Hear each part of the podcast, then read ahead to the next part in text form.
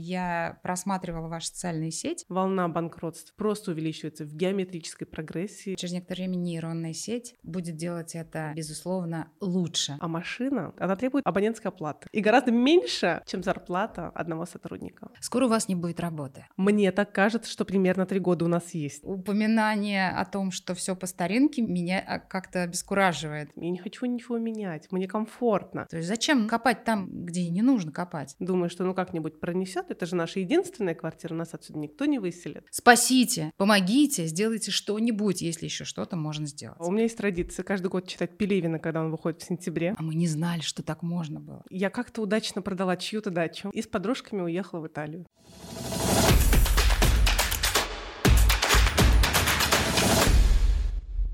Добрый день, дорогие друзья!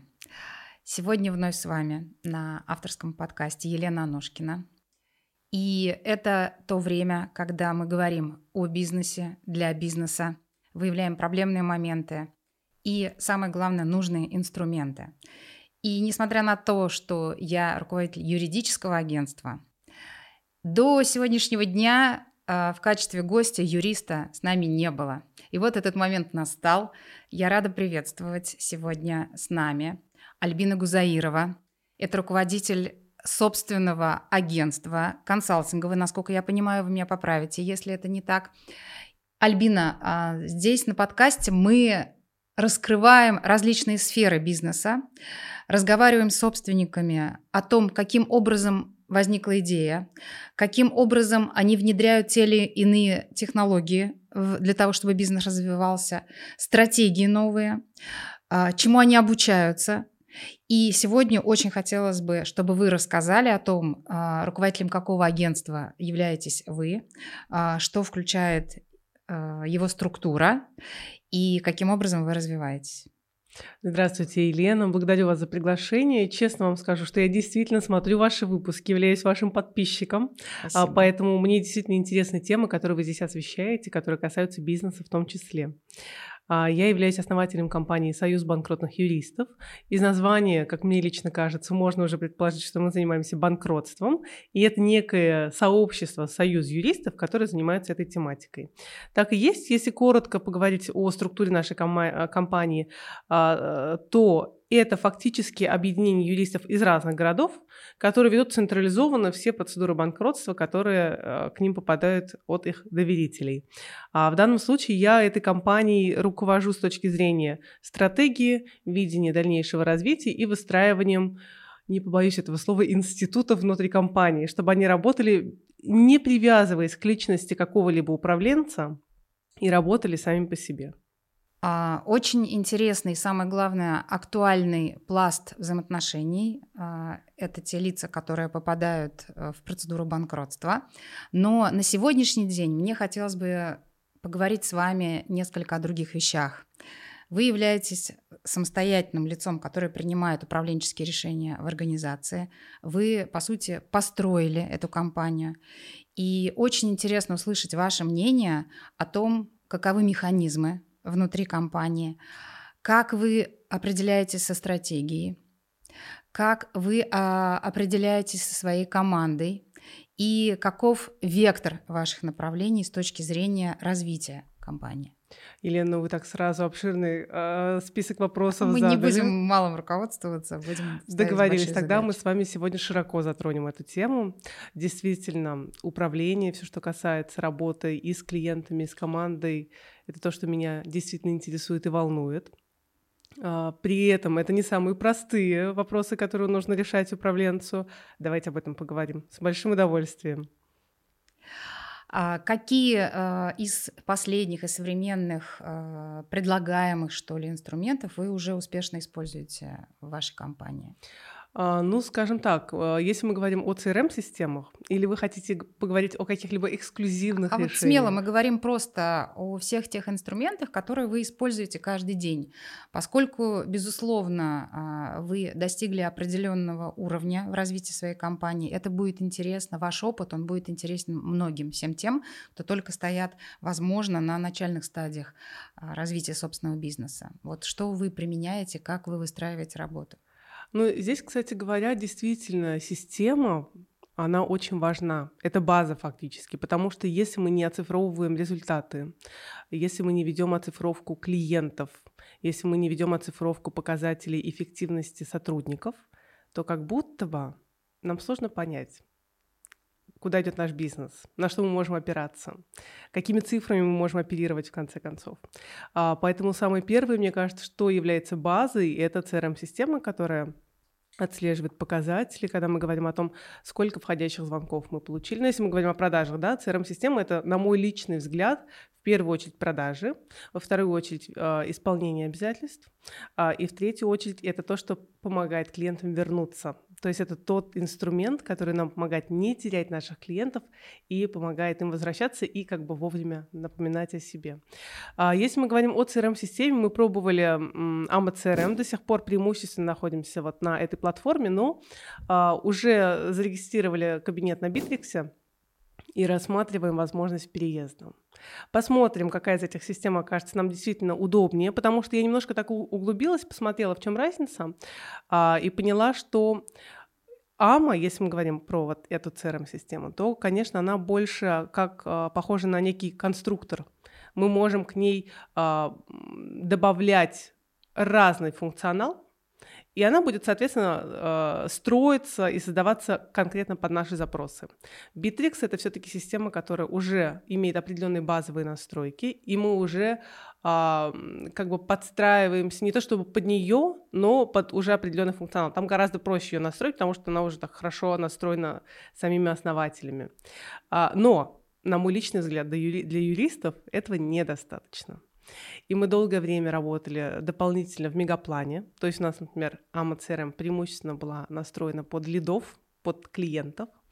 А далее клиентов уже мы вели в мегаплане хранение документов, создание документов и так далее. Сейчас мы занимаемся тем, чтобы внедрить Jeffit для работы юристов. А, ну и, собственно, ПАУ, помощник арбитражного управляющего, это то, что помогает нам вести дела по банкротству в арбитраже. Ну, в общем-то, наверное, вот на этих ключевых э, технологических, э, как это, решениях, IT-решениях мы и стоим. Угу. Ну, давайте мы поясним, чем обусловлена такая систематизации, то есть необходимость ведения учета. Все-таки специфика вашего бизнеса – это работа с большим количеством обращений, а, возможно, со средним чеком, да, если мы будем так говорить, условно. И для того, чтобы упорядочить эту всю э, приемочную информацию, соответственно, необходимо, конечно, использовать различные программы, о которых вот вы сказали.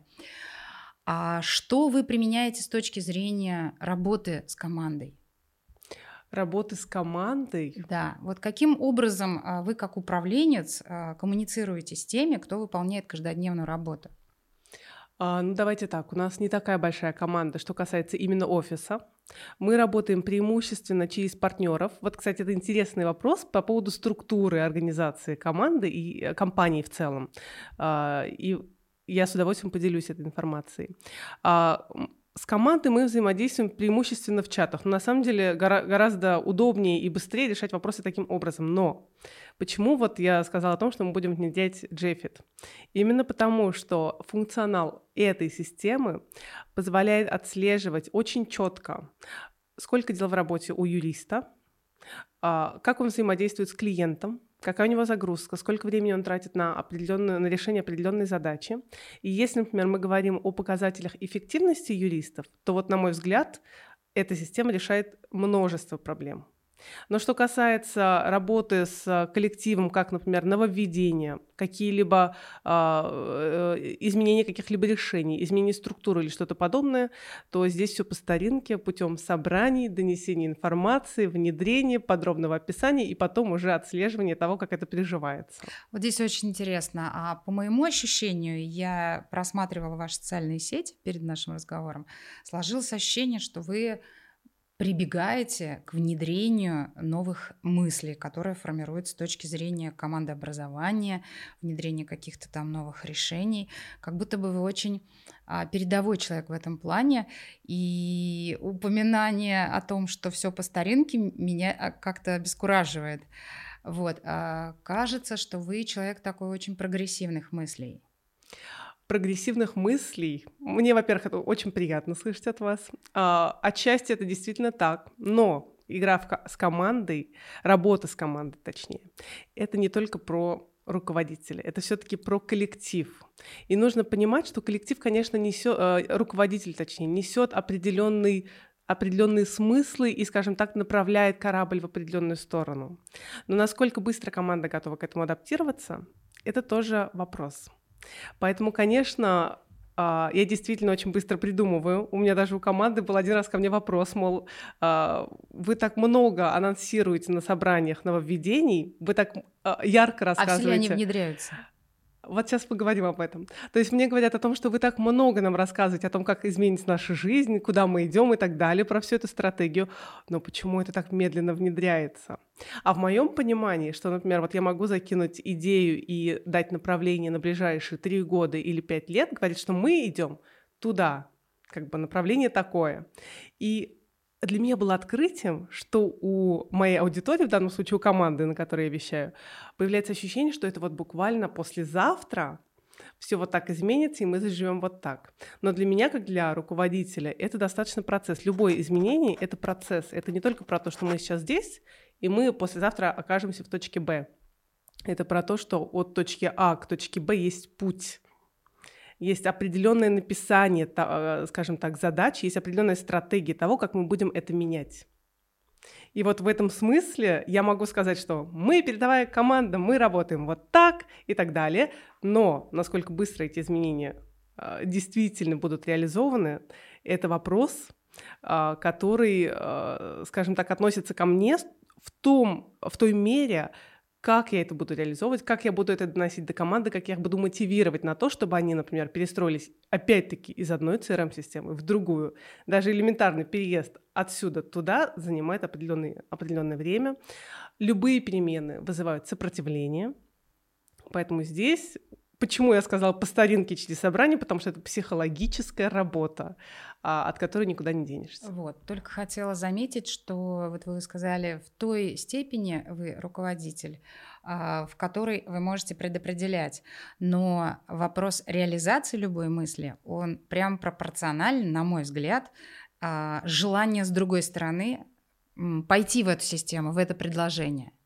И, здесь... и, если, и если там стоп, либо недоверие, то ничего не получится. То есть можно сколь угодно выстраивать эту стратегию, эти планы развития в целом компании, но если нет обратного желания, то ничего не получится. Я с вами абсолютно согласна, но а, обратное желание, оно же тоже не возра... Вы... Вот у меня такая мысль, что сотрудники не сидят и не ждут, когда руководитель скажет, мы меняем нашу компанию, у нас такие планы, и вот мы все собрались и поехали.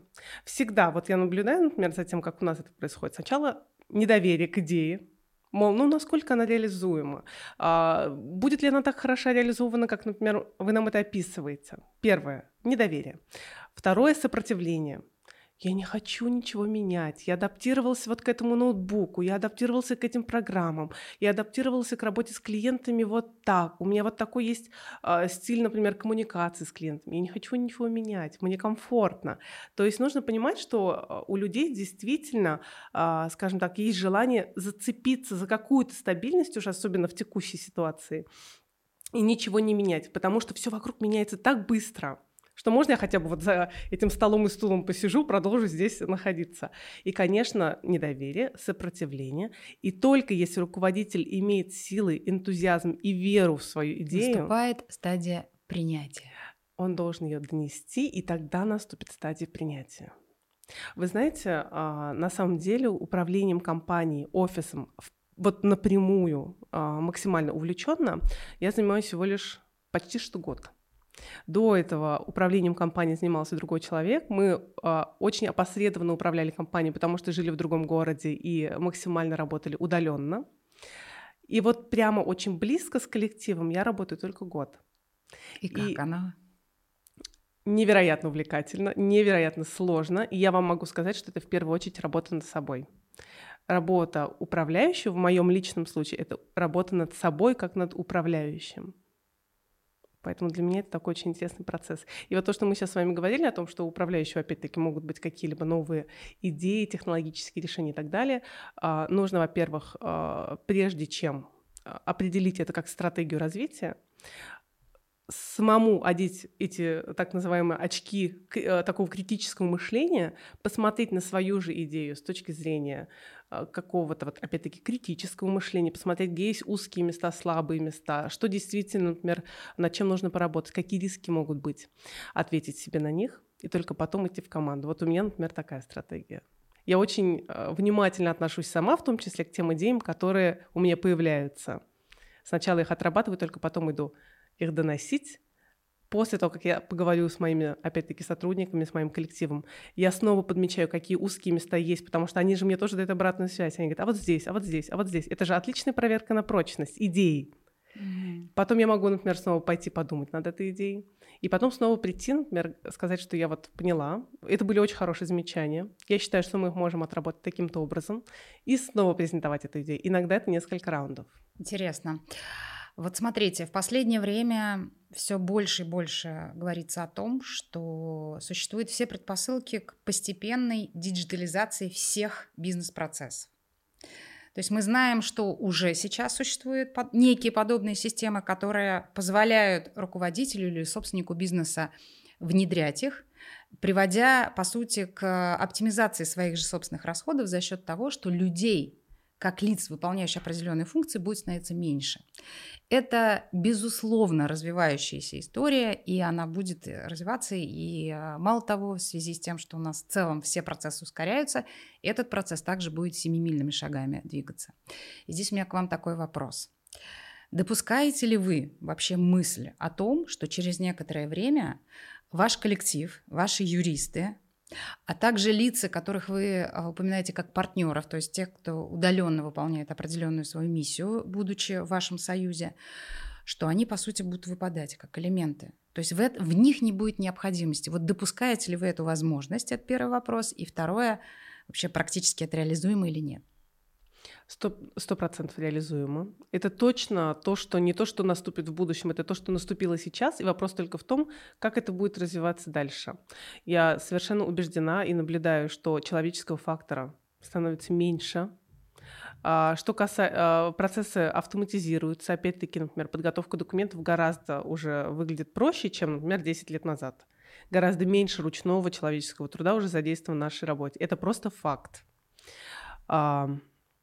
Что касается того, как мы к этому относимся, я к этому отношусь как к данности. И однажды, опять-таки, на собрании... Я... Дело в том, что я люблю проводить собрания, поэтому, возможно, я говорю, что мы это делаем по старинке. А я как раз-таки оговорила коллективу о том, что, дорогие коллеги... Скоро у вас не будет работы. Нет, я сказала, что а, набирать, увеличивать штат как, например, иногда вот ко мне подходят и говорят, нужно вот нам, нужно, нам нужны еще помощники здесь, здесь, здесь, здесь. Я понимаю, что вот мы сейчас элементарно, мы к сентябрю поставили план э, ввести новую CRM-систему, о которой я уже сказала ранее, и я понимаю, что просто отпадут эти вопросы всего лишь два месяца, и нам не нужны будут дополнительные помощники, которых нужно нанимать обучать, вводить в работу, э, оплачивать отпуска, больничные и так далее. То есть это же очень, на самом деле, большая работа вот именно с человеческим фактором, с человеческим ресурсом. Она требует включенности. А машина не требует включенности, она просто работает. Она требует абонентской оплаты, условно. И, и все. И гораздо меньше, чем зарплата одного сотрудника. Вот, как раз здесь такой вопрос. Мне представляется, это исключительно моя мысль, возможно, вы сейчас опровергнете и скажете, что это уже создано, что как будто бы можно создать сервис, некую программу, платформу, к которой может обращаться конечный пользователь, то есть то лицо физическое, которое находится в начальной стадии осознания, что у него тяжелая финансовая ситуация, что ему необходимо, здесь, конечно, контекст важен, но необходимо прибегнуть а, к процедуре банкротства физического лица, и как будто бы ему юрист будет не нужен, если такой сервис предоставляет ему возможность, условно, по подписке, то есть он оплачивает некий пакет услуг энной стоимостью, и через некоторое время он получает итоговое решение – а, периодически подгружая необходимые документы и, соответственно, также из личного кабинета получая какие-то промежуточные процессуальные документы. Вот мне представляется это абсолютно реализуемой вещью, поправьте меня, и тогда юристы вообще будут не нужны. А не стать ли тем вам а, генератором этой платформы, или, может быть, она уже создана? А, стать генератором платформы мне, мне представляется очень привлекательным. Мне бы очень этого хотелось. Идея действительно такая есть. Я тоже очень прозрачно вижу этот процесс как он может происходить абсолютно без юриста. Я прошу прощения, потому что, как мне представляется, а, человек, который знает эту процедуру прохождения физическим лицом а, стадий, который предусмотрен законом, что, по сути, а, некоторые процессы там носят достаточно шаблонный характер.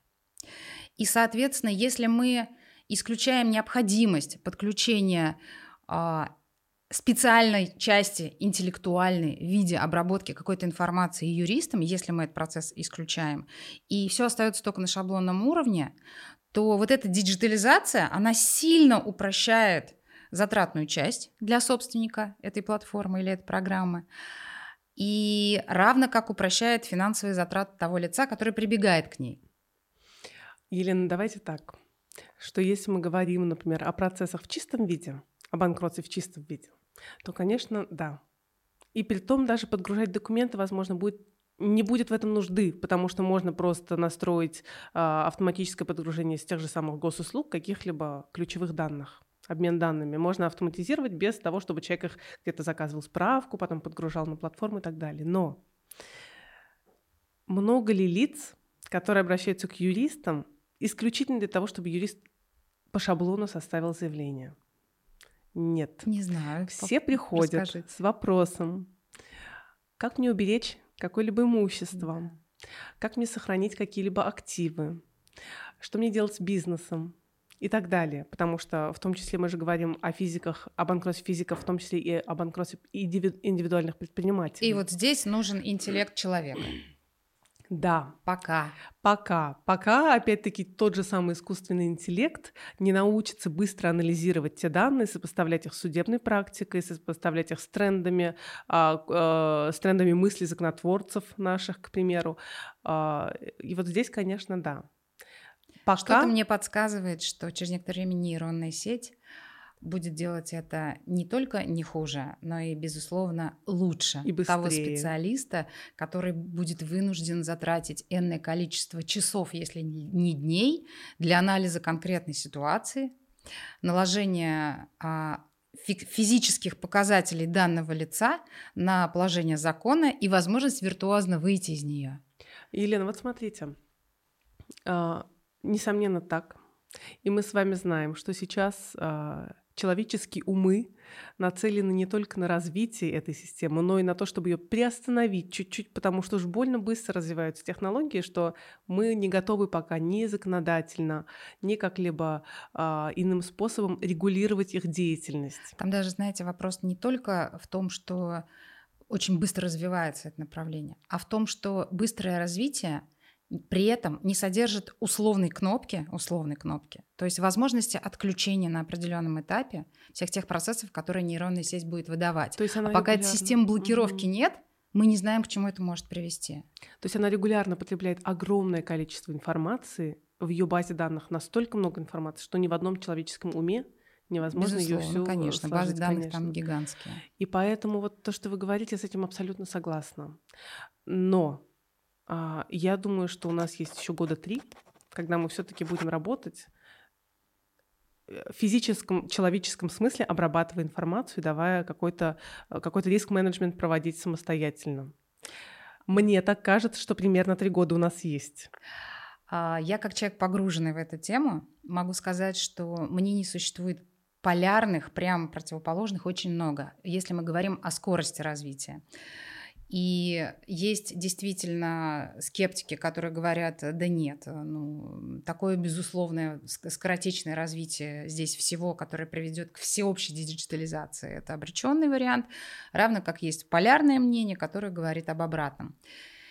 И здесь я вам хочу сказать, что вот э, наша компания юридическое агентство «Аргумент» сейчас предлагает такую услугу, которую мы именуем как бизнес-чекап, которая включает в себя трехстороннее оценивание развития любого бизнеса. То есть это о чем идет речь? Ну, прежде всего, как юридическое агентство мы оцениваем юридическую составляющую компании, мы выявляем проблематику, например, с точки зрения организационно-правовой формы, с точки зрения э, оценивания тех локальных документов, которые внутри компании существуют, с точки зрения оценивания тех договорных отношений, которые сложены между этой компанией и его контрагентами, с точки зрения оценивания его контрагентов и рисков, которые могут проистекать из неправильно подобранных контрагентов в этой компании. Это первый блок юридический. Второй блок касается оценивания бухгалтерского и в целом финансового, включая налогового э, оценивания компании.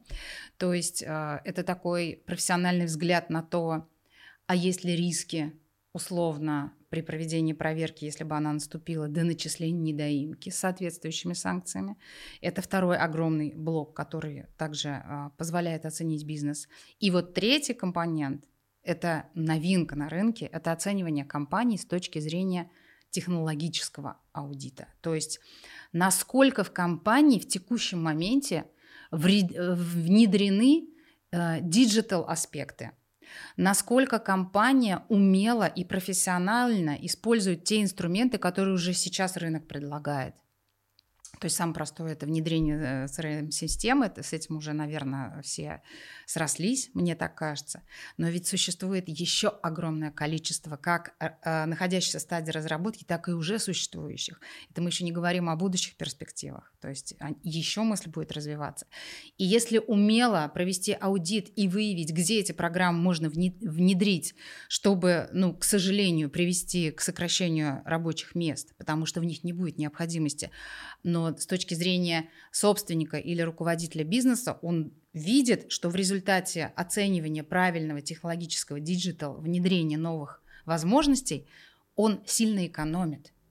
И это очень, очень а, а, это обстоятельство является фактором, который, безусловно, заслужит как минимум внимания, а как максимум, когда ты видишь, как собственник бизнеса а, в итоговых цифрах, насколько ты сэкономил, Первое, тебе выявили юристы все рисковые аспекты и починили их. Второе, налоговое сканирование, финансовое и бухгалтерское буквально, потому что можно просто выявить даже элементарные бухгалтерские ошибки, которые привели к лишним доначислениям. И третье, вот этот вот аспект проверки, сканирования, а что тут можно внедрить, чтобы сэкономить, вот в купе это, ну, на наш взгляд, безусловно, то, что бизнесу будет эффектно, будет нужно. И мало того, это не только наше мнение, вообще сама услуга, она родилась а, органически по запросу клиентов. То есть, когда мы рассказывали, что в вашем конкретном случае, имея организацию основную и нескольких э, спутников, мы знаем, что это часто используемая вещь, а, что можно на самом деле сильно соптимизироваться просто потому, что определенные компании могут использовать, выполняя разные функции, могут использовать специальные режимы, например, налогообложения, если мы об этой области говорим. И когда мы слышим от клиента, что а мы не знали, что так можно было. И самое главное, что это абсолютно законно. Просто бизнес не знает о тех возможностях, которыми он может воспользоваться. И когда э, мы показываем бизнесу, что вот эти три компонента можно взять, использовать и в результате сэкономить вот столько, мы видим вот этот эффект. Вот как вы думаете, насколько бы можно было приложить конкретно к вашей компании или компаниями, компаниями, с которыми вы работаете, вот такую услугу? Насколько она эффективна и нужна? А, в первую очередь я сразу подмечаю для себя моменты какие. Риск, риски, то есть вы оцениваете риски, какие могут быть при текущей Безусловно. модели, а, вы находите узкие места и предлагаете решение. Три аспекта. Совершенно верно. Соответственно... То есть не просто вскрыть боль, но и, получив диагноз, назначить лечение. Соответственно, я сейчас приведу в первую очередь то, что самый простой пример, когда мы говорим э, о каждом человеке как о физлице, и расскажу, как я это вижу в бизнесе. К примеру, вот сегодня я захожу в чат с партнерами, и партнер нам пишет, э, дает описание клиента, банкротства физлица. Такая-то такая ситуация и так далее. В любой ситуации есть риски. Очень мало чистых дел, когда мы просто буквально можем сказать 100% вы нам подходите, и процедура банкротства вам подходит. Это всегда немножко про то, что есть какие-либо, какой-либо уход от рисков, какое-либо сбережение активов. И я вижу, что, например, с нашей стороны юрист пишет, риски такие, раз, два, три, четыре. И говорит, о рисках я вас предупредил. читая этот чат, я понимаю, что ну, предупредил о рисках, а дальше что? А дальше нужно предлагать стратегию на основании Пути выведенных решения. мной данных, увиденных мной рисков, я предлагаю раз, два, три, четыре. И если юристы будут оставаться на уровне, я вижу вот такие риски, ну, как бы тут вообще вопросов нет о том, насколько быстро нас заменит искусственный интеллект. Если мы говорим о том, что юрист готов развиваться и видеть не только риски, но и предлагать стратегию решения, это другой вопрос. И поэтому, возвращаясь к теме искусственного интеллекта и вашего предложения для бизнеса, я бы как раз-таки это и хотела сказать, что юристы, которые выполняют узкую, простую, шаблонную функцию, они очень быстро заменимы. Они очень быстро заменимы. Это неизбежный процесс. Они, во-первых, они очень быстро заменимы и в плане человеческого фактора, потому что очень легко одного сотрудника заменить на другого, когда он выполняет одну и ту же функцию.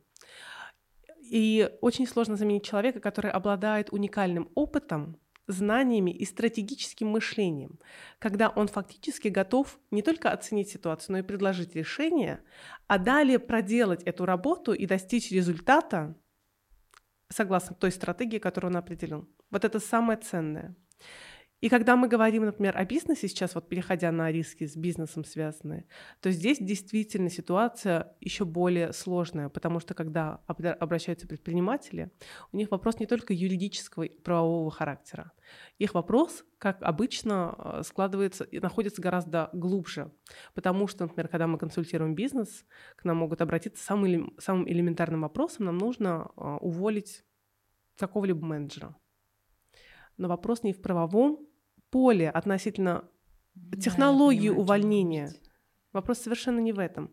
Вопрос в том, как бизнес-процессы, как сделать так, чтобы бизнес-процессы не пострадали, чтобы они продолжили работу, и более того, человек, который пришел на это место, смог быстро адаптироваться и предлагать новые решения для развития компании. Как сделать вот это? И вот здесь как раз-таки э, начинает в игру вступать уник... тот самый уникальный опыт человека, консультанта – который принял этого доверителя. И когда, например, к нам обращаются с такими вопросами, я уверена, что вот у вас то же самое, и их консультирует обычный юрист, который не имеет управленческого опыта, не имеет предпринимательского опыта, юрист может провести консультацию исключительно в правом поле, сказав, что увольнять нужно вот по такой-то статье, столько-то дней он должен отработать, мы им такую-то зарплату должны выплатить. Решает ли это вопрос предпринимателя, который обратился с болью? Нет. Потому что предприниматель решает, э, для предпринимателя самое волнительное – это как мне сохранить клиентскую базу, как не потерять контракты, как не потерять качество работы нашей компании, убрав одного человека. И здесь как раз-таки вот тот самый уникальный опыт, когда человек с управленческими навыками и плюс к этому, например, к, э, э, профессиональным развитием в плане юриспруденции может дать ему полноценную консультацию и действительно дать решение, которое поможет ему из этой ситуации выйти. И вот то, что вы говорите о комплексном решении, вот действительно это как раз-таки сложная работа, которую возможно решить обладая исключительно опытом в том числе, не только знаниями, не только судебной практикой, Безусловно. но и исключительным опытом жизненным, передавая его уже, соответственно, своему доверителю. Безусловно, и это опыт, э, ну, образование, прежде всего, опыт, и это огромная ответственность, потому что, еще раз говорю, то есть задачей а, такого предложения для бизнеса является не только выявление проблемных моментов. Но самое главное а, предопределение их исключения, направление, как с этой ситуацией справиться. Ну вот, э, поскольку мы с вами в воле судьбы говорим о банкротстве, в силу вашей специфики, конечно, и в нашем агентстве, но мы больше занимаемся банкротством юридических лиц, ведь мы же с вами понимаем, что банкротство обусловлено всегда разными исходными данными. То есть иногда это фактическое стечение обстоятельств, а иногда это неправильная стратегия. И вот дабы э, минимизировать такие последствия, которые к которым пришло юридическое лицо, и оно дошло до стадии неплатежеспособности именно в результате неправильного управления юрлицом, вот чтобы эту ситуацию предопределить, как раз нужна вот эта наша услуга. Но ведь иногда банкротство обусловлено совершенно объективными обстоятельствами. В частности, у нас есть такое вот э, конкретное дело. тогда, когда юридическое лицо оказалось в ситуации огромных, огромных просто задолженностей э, перед кредитными учреждениями, и их неплатежеспособность была обусловлена совершенно объективным фактором. В частности, это поскольку это предприятие, которое занимается производством мяса птиц, и случился грипп птичий, и это привело к тому, что просто буквально за неделю а, все, те, все, все, все те птицы, которые были на предприятии, они а, умерли. Их пришлось, видимо, умерщвить, скорее всего. А, соответственно, мясо на продажу не оказалось, соответственно, предприятие пришло к таким последствиям, к которым оно пришло. То есть это обуславливает банкротство самого юридического лица по требованию кредиторов кредитного учреждения, но и другой фактор к потенциальному банкротству поручителей, угу. потому что а, мы знаем, что когда юридическое лицо берет кредит, одним из безусловных требований кредитного учреждения это поручительство либо собственников, либо директора, и в большинстве случаев и собственника, и директора или собственников, и директора единоличного исполнительного органа. И в данном случае, тогда, когда речь идет о миллиардных измерениях, конечно, никакое физическое лицо не может покрыть, будучи поручителем, не может из собственных денежных средств покрыть долги за предприятие. И вот здесь совершенно другая природа. Я думаю, что и в вашем случае источником возникновения проблем у лиц а, абсолютно разные факторы могут быть. Так ведь? Самые крупные долги, на самом деле, у предпринимателей. Ну, конечно, так и есть. Конечно. Когда мы говорим просто о физлице, который является сотрудником, работником какой-либо компании, живет достаточно стабильной жизнью и просто не рассчитал свои доходы и взял чуть больше кредитной нагрузки, например, чем планировал, а может быть и не планировал, просто брал, а там как, как получится. Это один вопрос. Но если мы говорим о крупных долгах, это всегда следствие предпринимательской деятельности. А, ни для кого не секрет, что с, в последние несколько лет волна банкротства, она просто увеличивается в геометрической прогрессии. Число предпринимателей растет. И при этом предприниматели приходят чаще всего с таким запросом, что вообще я, я бы хотел сохранить бизнес. Я бы хотел вот как-то так сделать, чтобы у меня, мне был дан условно второй шанс, чтобы я сейчас вот из этой ситуации как-то вышел, но продолжил бизнес, и потому что я все равно представляю, что он может развиваться дальше, какая-то история может быть продолжение. А то, что какие-то финансовые обязательства есть, которые я прямо сейчас в моменте не могу выполнить, это определенный этап в моей жизни, который мне нужно перелистнуть и дальше с новыми силами пойти дальше в работу. То есть вот эта предпринимательская жилка у людей, она, э, скажем так, неисчерпаема. Она, она, она просто споткнется, возможно, в какие бы финансовые проблемы, но потом встанет, отряхнется и пойдет дальше. И когда мы говорим о том, что действительно у бизнеса объективно могут быть сложные причины, по которым они приходят, прибегают к процедуре банкротства, это действительно так и есть. Но давайте не будем забывать, что процедура банкротства это все-таки не самая простая процедура. Она рас, рассматривается судами, в том числе, очень многосторонне, там очень много факторов. И возвращаясь к теме искусственного интеллекта, мне кажется, что тема банкротства именно вот такого высокорискового кейса какого-либо, где действительно нужно опять-таки и опыт, и аналитика, вот это как раз-таки то, над чем мы можем дальше работать. Безусловно, да. А, здесь мы говорим о возможности развития, э, внедрения, точнее, искусственного интеллекта а только в те процессы, которые носят, ну, очень условно, но примитивный характер. Мы понимаем, что это такая очень условность. А для большинства людей это сложнейшие абсолютно механизмы, о которых мы с вами говорим. Но мы с вами тоже можем провести внутреннюю градацию и понимать, что является более примитивным. А есть очень сложные дела. И, например, у нас э, в деятельности нашего агентства есть сопровождение дела, которое мы ведем восьмой год угу. дело о банкротстве юридического лица сложнейшее, многогранное, прошедшее несколько отмен, в том числе через Верховный суд Российской Федерации, ряд судебных актов. То есть это это просто катастрофически сложное дело, и оно а, развивалось и будет еще развиваться в различных направлениях, потому что там действительно идет ожесточенная борьба за сохранение каких-то активов, за а, возможность э, спасти то, э, на что имелись цели и так далее. То есть, конечно, природа разная. Я здесь хотела бы, кстати говоря, у вас спросить. Да. Учитывая, что вот у вас есть интересный продукт, который помогает в, каком, в какой-то степени предотвратить возможное банкротство, насколько часто люди озабочены своим положением до того, как прозвенят реально тревожные звоночки, насколько люди готовы заниматься профилактикой, насколько часто они обращаются именно для того, чтобы провериться. Здесь у меня есть уже четко сформулированная мысль, я ее озвучивала уже неоднократно, потому что мне кажется, я прямо горжусь этой ситуацией, поскольку мой опыт юриспруденции измеряется не только годами, это даже десятилетия. И я могу с уверенностью сказать, что если, например, 15 лет назад или даже больше, мы всегда работали только уже постфактум, то есть так, как, тогда, когда все случилось, приходили предприниматели, говорили, все, мы, мы вот на нас кто-то там в суд подал, мы там что-то уже совершили, мы неправильные действия произвели, спасите, помогите, сделайте что-нибудь, если еще что-то можно сделать. Это, это был регулярный запрос на нашу услугу. Сейчас я могу с уверенностью сказать, что в целом общая грамотность, безусловно, выше.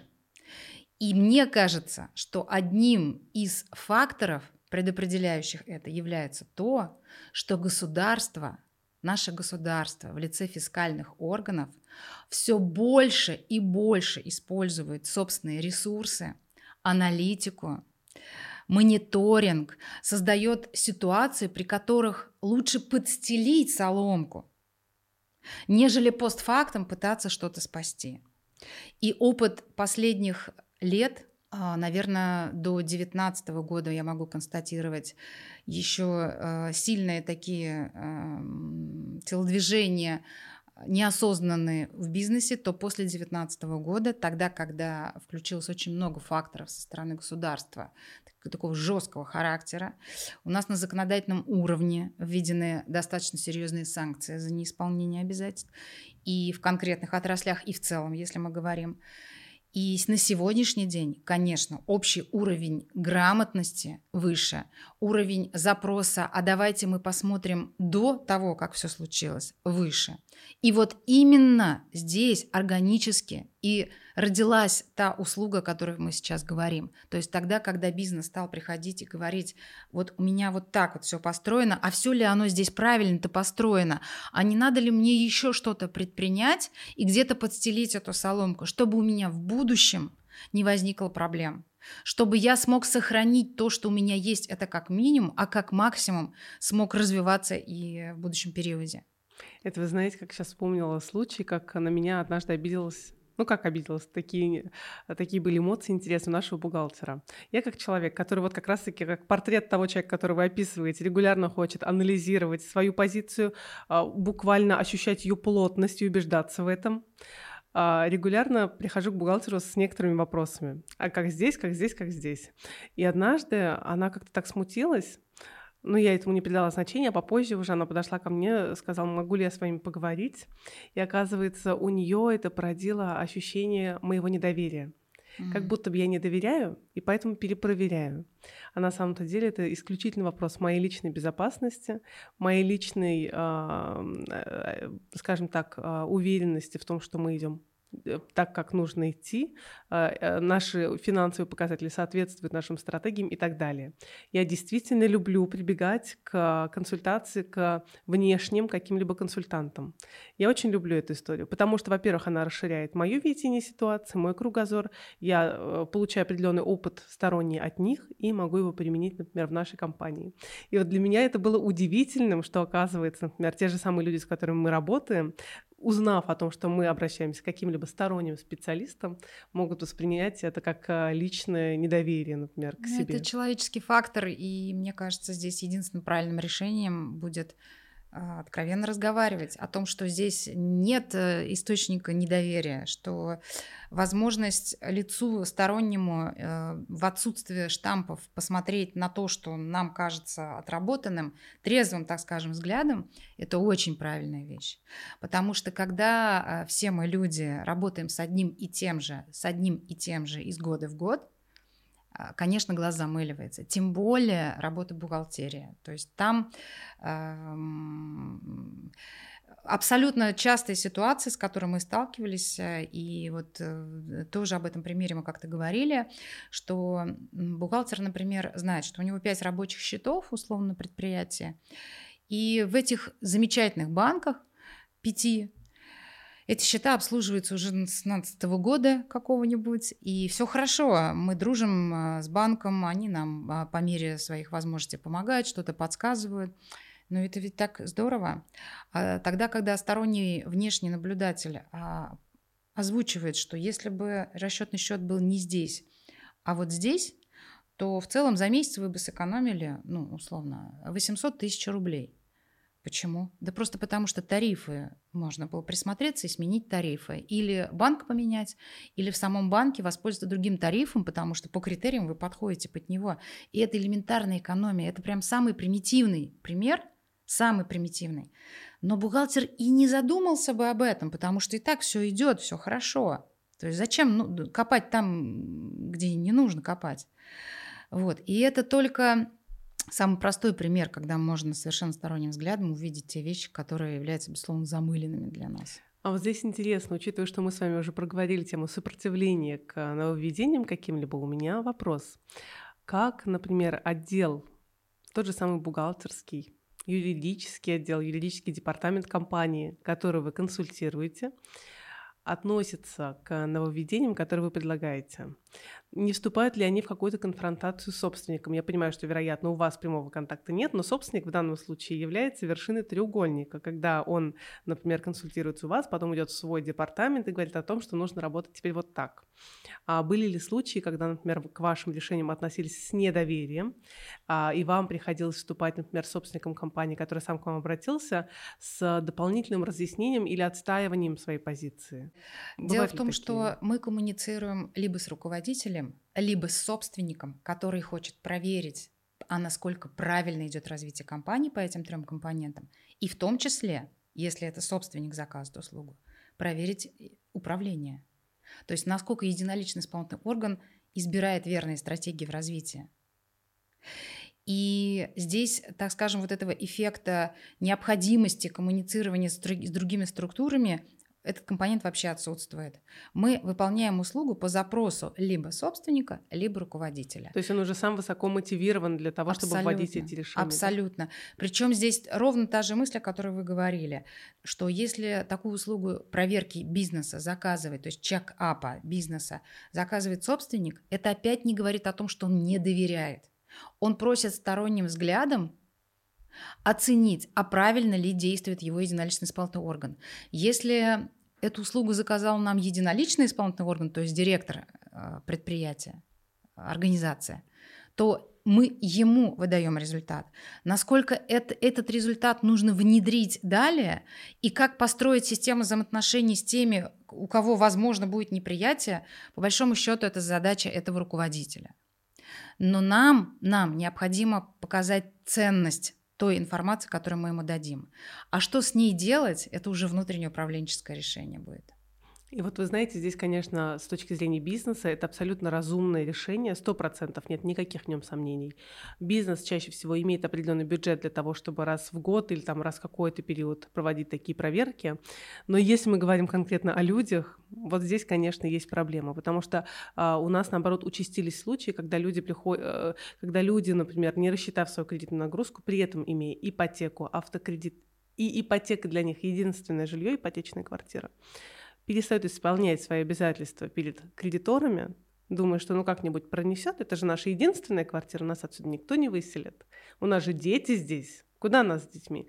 А потом получается обратная ситуация, когда кредитор подает на банкротство данного гражданина, данного лица, и ипотека является залоговым имуществом, и ничего, конечно, здесь уже, к сожалению, поделать нельзя, но мы беремся за такие дела, и тут у нас другая стратегия. Здесь у нас стратегия либо оттянуть этот вопрос, либо выйти на реструктуризацию, на мировое соглашение с кредитором. И вот здесь мне бы, конечно, тоже очень хотелось донести и до физлиц ту же самую мысль о том, что есть у вас высокая кредитная нагрузка, с которой вы не справляетесь, проведите тот же самый чекап, с финансовыми консультантами, просто посчитайте, при каких иных обстоятельствах вы сможете справиться со своей кредитной нагрузкой и сохранить то имущество, которое у вас есть. Такая, казалось бы, простая аналогия, и прям очень хотелось бы ее в жизнь внедрить, в жизнь каждого человека на самом деле. А, потому что, когда мы говорим и о бизнесе, и о людях, бизнесом ведь тоже управляют люди. И вот ровно так, как они относятся к себе, к своим активам, к своим доходам и расходам, они точно так же могут быть, например, руководителями, руководителями компаниями и точно так же руководить компанией, быть управляющим. Иногда управляющих очень много, в том числе таких, знаете, не, от, не, здраво не оценивающих риски. Это я веду к тому, что даже если мы говорим о бизнесе, нужно не забывать, что бизнесом управляют люди, такие же личности.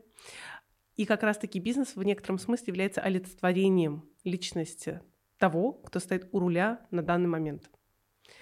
И поэтому здесь э, мне кажется важно подчеркнуть, что нужно в целом э, работать не только над грамотностью финансовой там, и так далее бизнеса, но и каждого конкретного человека.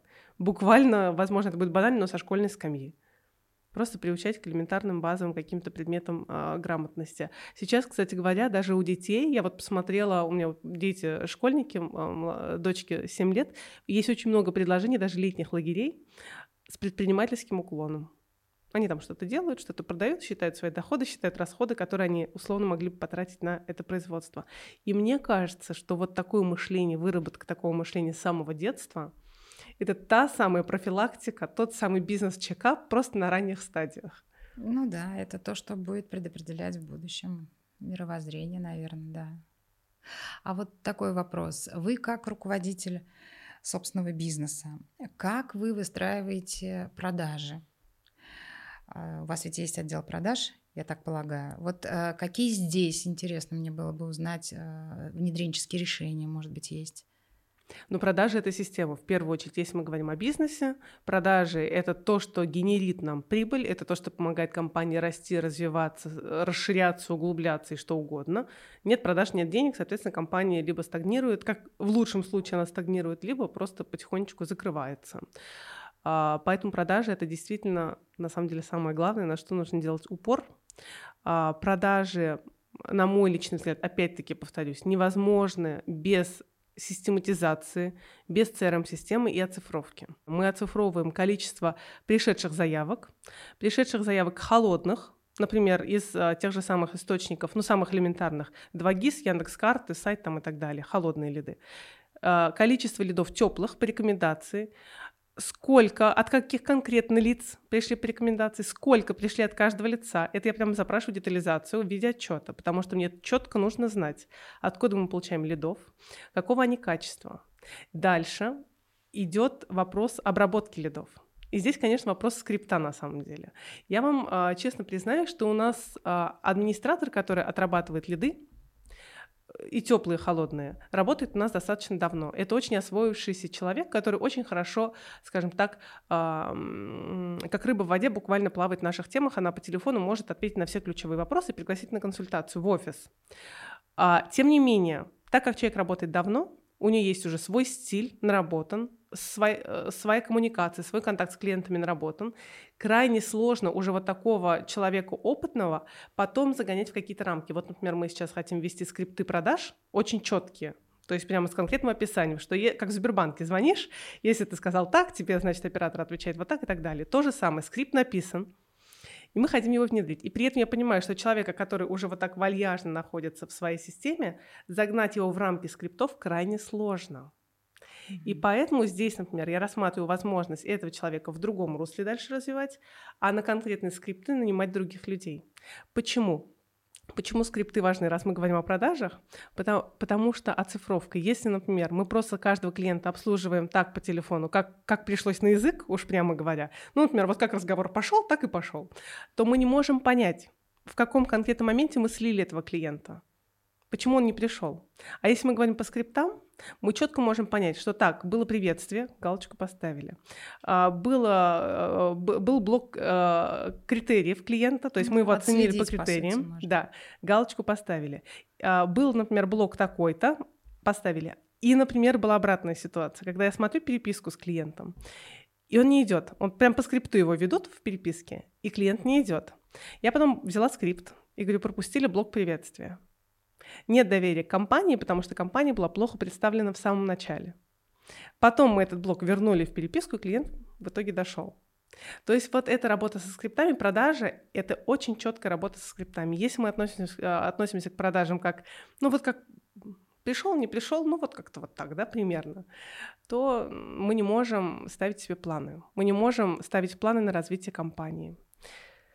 Поэтому продажи это, конечно, та структура, над которой нужно работать твердо. Могу о себе лично сказать, что я не хочу заниматься плотно продажами и работать с ними, потому что здесь я считаю, что нужны личностные качества управленца, который будет как операционист, не мои.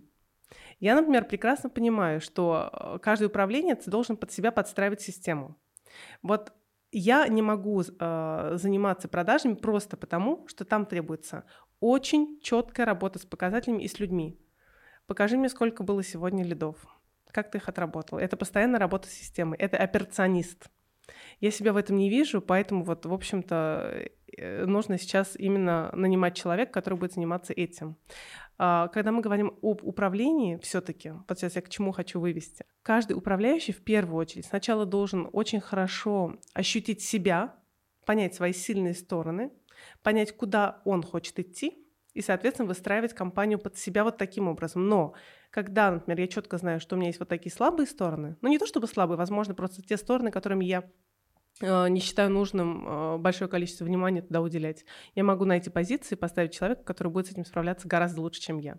И вот на мой личный взгляд, у меня есть понимание, как должны работать продажи, есть скрипты, есть воронка, но я понимаю, что э, управлять конкретно этим процессом должен человек немного с другими личностными качествами, чем, например, я. Угу. А я буду раз в месяц с ним созваниваться и спрашивать, как дела. Прекрасно. Альбина, у нас еще есть такая замечательная традиция.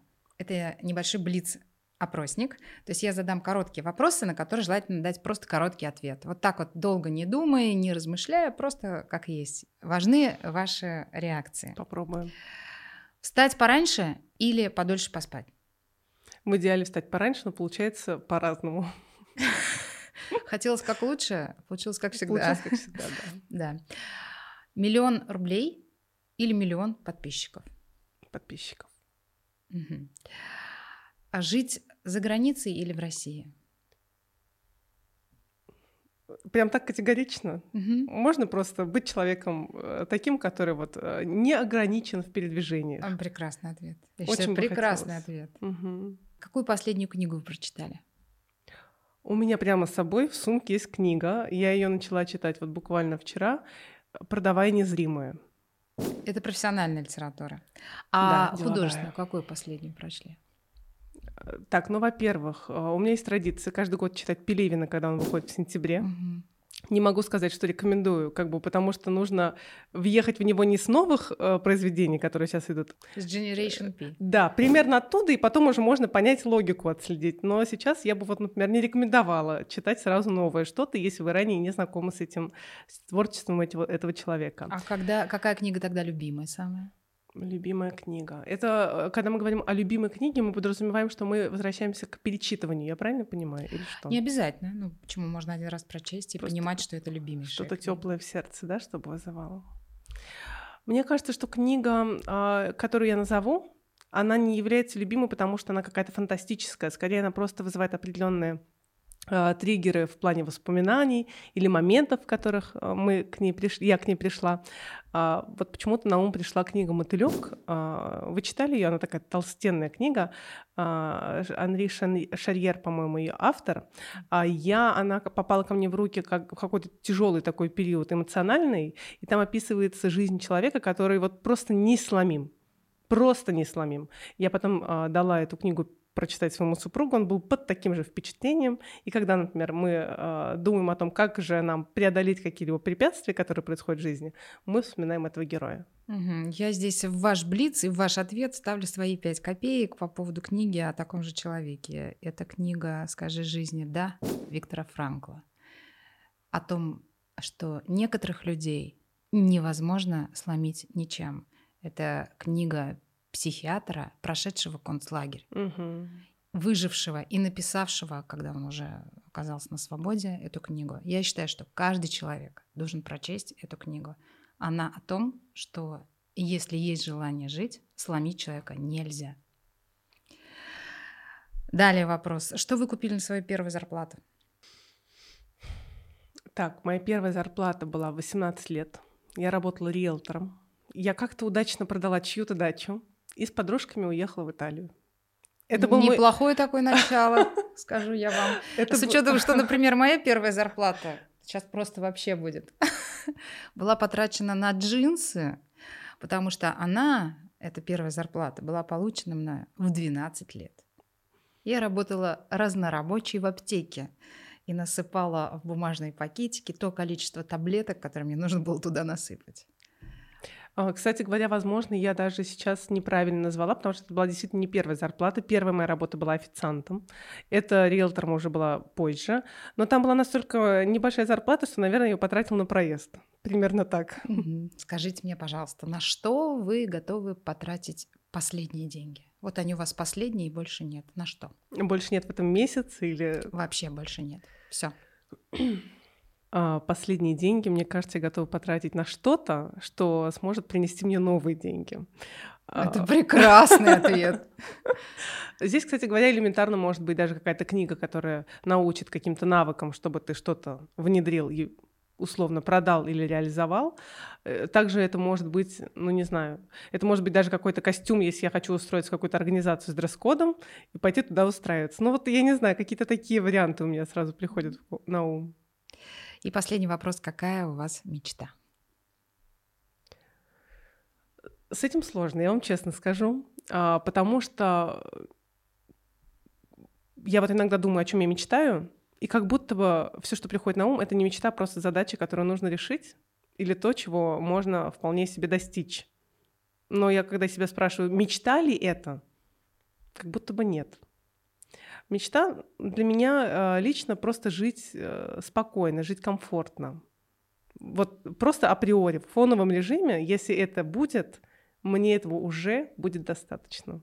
Альбина, большое спасибо. Спасибо, что были искренни, что поделились э, внутренними процессами, которые в вашем бизнесе существуют, новыми решениями, видением перспектив развития.